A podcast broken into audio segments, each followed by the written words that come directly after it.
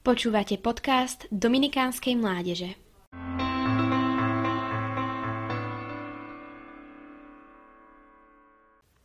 Ja mám na to právo.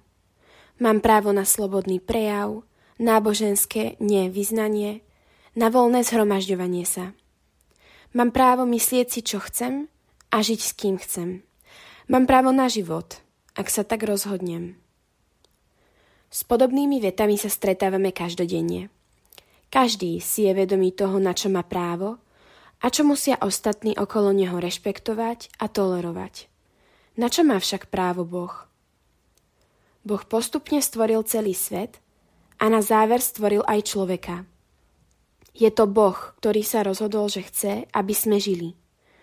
Boh je našim stvoriteľom a má na nás teda právo – Prečo mu toto právo odopierame tým, že sa stávame tými, ktorí rozhodujú o živote a smrti?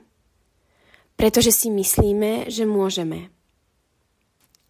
Zabúdame na to, že ľudský život je posvetný, pretože nás stvorila najvyššia svetosť.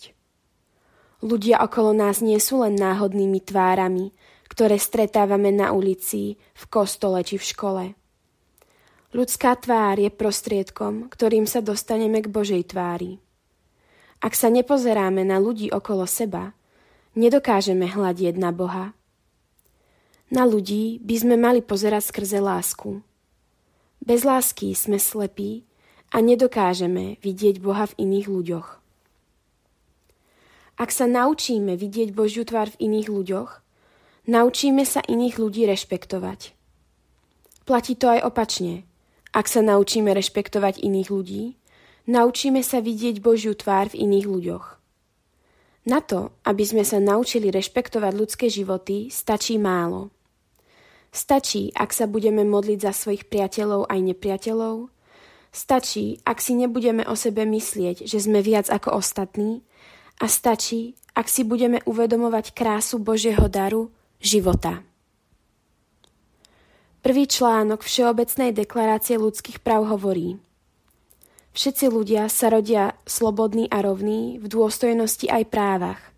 Sú obdarení rozumom a svedomím a majú sa k sebe správať v duchu bratstva. Bohužiaľ sa dnešný svet skôr riadi vetou, ktorá zaznieva v známom románe Zvieracia farma od Georgia Orwella. Všetky zvieratá sú si rovné, ale niektoré sú si rovnejšie. Snažme sa nebyť tými, ktorí ľudí rozdeľujú a povyšujú niektorých nad inými. Snažme sa byť tými, ktorí v duchu kresťanskej lásky šíria povedomie o živote, ako o najkrajšom dare, ktorý sme mohli dostať. Šírme okolo seba radosť zo života a snažme sa hľadať v ľudských tvárach záblesky Božej slávy.